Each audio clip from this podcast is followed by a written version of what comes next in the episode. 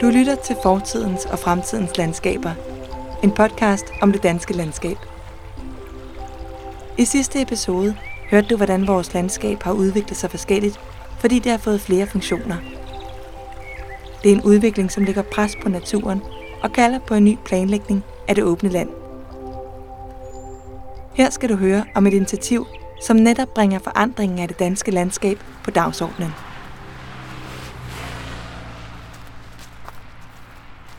Vi står her i hvert fald øh, ikke mere end et kvarters cykling fra centrum af Ringsted.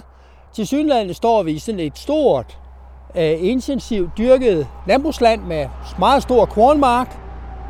Øh, men vi kan se i kanten af marken, at der sker noget dramatisk. Vi kan se, at der bliver masser af træer, masser af natur.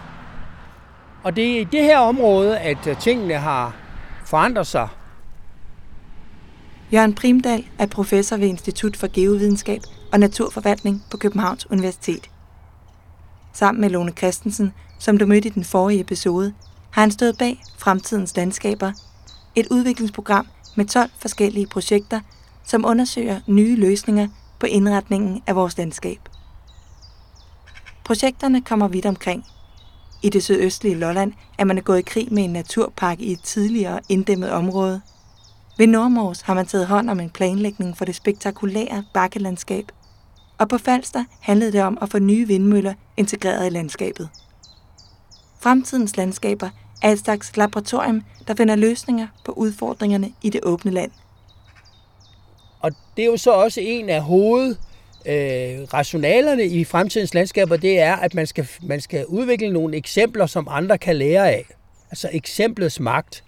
At man andre steder i landet kan sige, sådan kunne de gøre på Bornholm, så kan vi også gøre det. Fremtidens landskaber har også haft stor fokus på at inddrage en bredere skare af aktører, end man normalt gør i den her slags projekter. Og det er en af grundene til, at vi nu står i Ringsted. Altså Ringsted-projektet kom ind i fremtidens landskaber som et relativt beskeden projekt med et beskeden budget, men de gik hen og blev noget, der ligner en folkesag med meget større øh, engagement og meget større konsekvenser, end man havde forudset fra starten.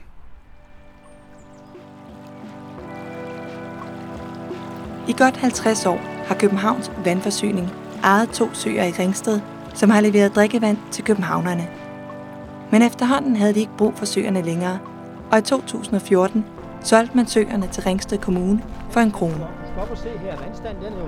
er. Vi er taget til Gyrstingsø, som er en af de to søer, som Ringsted Kommune overtog for fire år siden.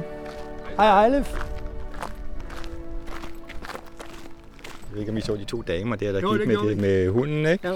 Og så, så øh, stoppede de også lige her og hvad, hvad laver du herude? Ved vores sø nærmest, ikke? Ja. Nå, jamen jeg kommer fra Ringsted Kommune, der skal jeg lige se, at det hele fungerer godt herude, og I har det godt. Jamen vi har det altså rigtig godt, at vi kan gå over det hele, og, øh, og synes det er fantastisk, at vi kan gå på dæmningen, og vi kan gå ud til vandindtaget derude. De er jo rigtig glade. Altså jeg hedder Ejlif Bjørnak, og jeg er biolog og geograf og er ansat i Ringsted Kommune som projektleder for Søprojektet. Og når vi i Ringsted siger Søprojektet, så ved alle, så handler det om Haraldsted og det handler om Gyrstingesø. Da Københavns vandforsyning ejede søerne, havde de etableret en dæmning, der hævede vandstanden 2 meter, så københavnerne kunne få mere drikkevand. Den forhøjede vandstand oversvømmede store arealer, så man mistede en masse dyre- og planteliv. Og dæmningen skabte også en blokering mellem de to søer, så fisk og andre vanddyr blev isoleret fra hinanden i de to søer. Området omkring de to søer var altså ikke nogen tillokkende naturattraktion, så da Ringsted Kommune overtog søerne, skulle de nu finde ud af, hvad de ville gøre med det her landskab. Det var jo så et utroligt heldigt sammenfald, så lige da vi køber søerne, så starter øh, hele projektet omkring fremtidens landskaber op. Og det vil sige, det kommer jo øh, lige ned i turbanen, der hvor vi skal til at lave den store borgerinddragelse herude, og spørge folk, hvad synes I søerne skal bruges til, og hvordan får vi får vi balanceret de store interesser, der er for nogen, der bare gerne vil gå en tur, og dem, der gerne vil cykle, og dem, der gerne vil ride. For at åbne op for debatten, blev der blandt andet indkaldt til borgermøder. Men forventningerne var ikke høje. Jeg regner med, at så kommer der sådan øh, 10 forkølede øh, borgere fra øh, Gyrstinge ind, og, øh, og det er sikkert Tordenskjold soldater, der kommer her og skal øh, blande sig i, hvad kommunens søger skal bruges til. Men altså her øh, tror jeg, der var 120 mennesker, der blev proppet ind i, øh, i deres øh, landsbyhus over i øh, Gyrstinge, og Jamen det, der var så fantastisk under den der proces, det var jo, at folk de kom jo aktivt og sagde, jamen jeg, hvad kan jeg bidrage med? Og kan jeg ikke hjælpe med det der? Ikke? Og det var jo lige fra praktiske ting til en, en kratrydde eller en le. Ideer gå på mod særlige hensyn og behov manglede der intet af her i Ringsted. Så projektet med fremtidens landskaber handlede i højere grad om at samle det hele til en fælles plan. Det blev en længere proces, der udfoldede sig i en række arrangementer med en livlig debat mellem kommunen, fagfolk og borgere.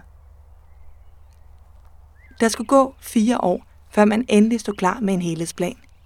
Første punkt bestod i at få vandstanden tilbage til sit naturlige niveau, og her ved Gyrsting Sø er resultaterne begyndt at sætte ind. Vi havde noget i forvejen. Man siger, øh, her kan vi jo, øh, nu er vi kommet ned til søen, og så kan man ligesom fornemme, at nu har vi så fået endnu mere, fordi vi har sænket vandstanden to meter. Og alle de der øh, 50 hektar, vi så har fået ekstra, de skal jo bruges til noget sjovt og noget fornuftigt.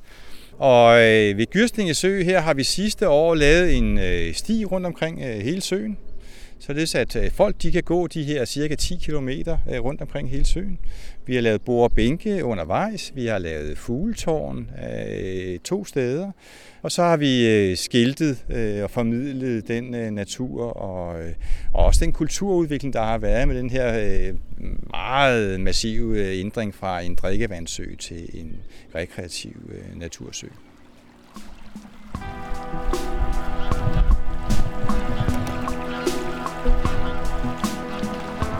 Forvandlingen af søerne har i den grad bragt nyt liv til området.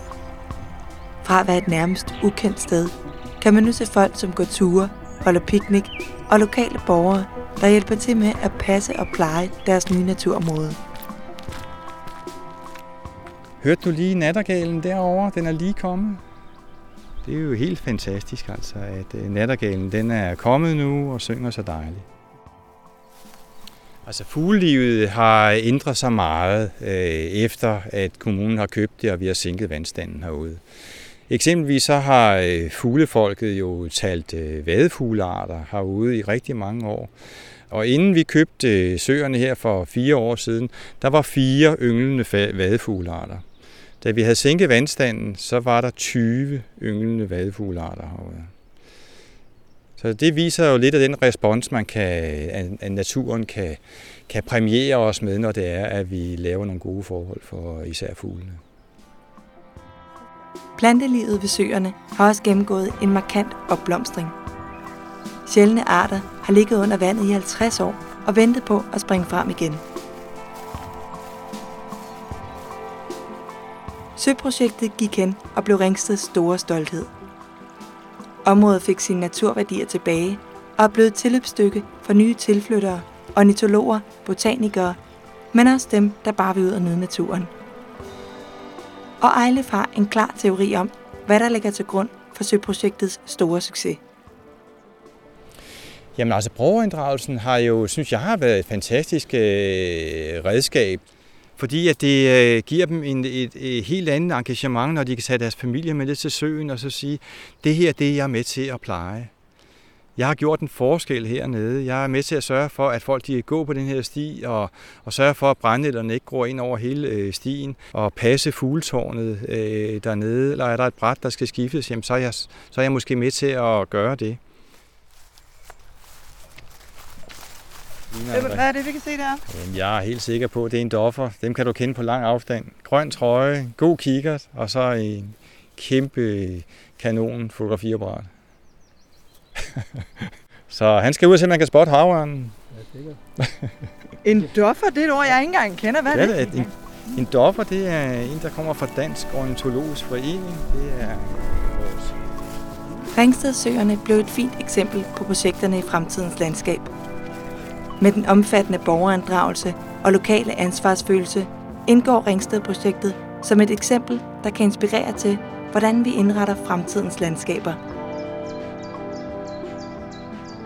Hvis jeg lukker øjnene og ser ud over det danske landskab fra stor højde om 100 år, så vil jeg se et mere uldent landskab. Der vil være mere bevoksning.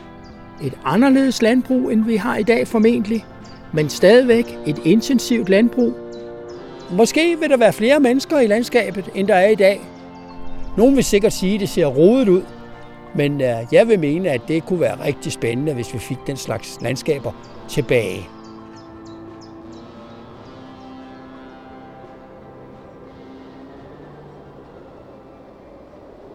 Du har lyttet til sidste episode af podcasten Fortidens og Fremtidens Landskaber. Jeg hedder Julie Ting og står bag produktionen, som er lavet for Øhavsmuseet Forborg og Institut for Geovidenskab og Naturforvaltning på Københavns Universitet. Musikken er lavet af Oliver Højnes. Tak fordi du lyttede med.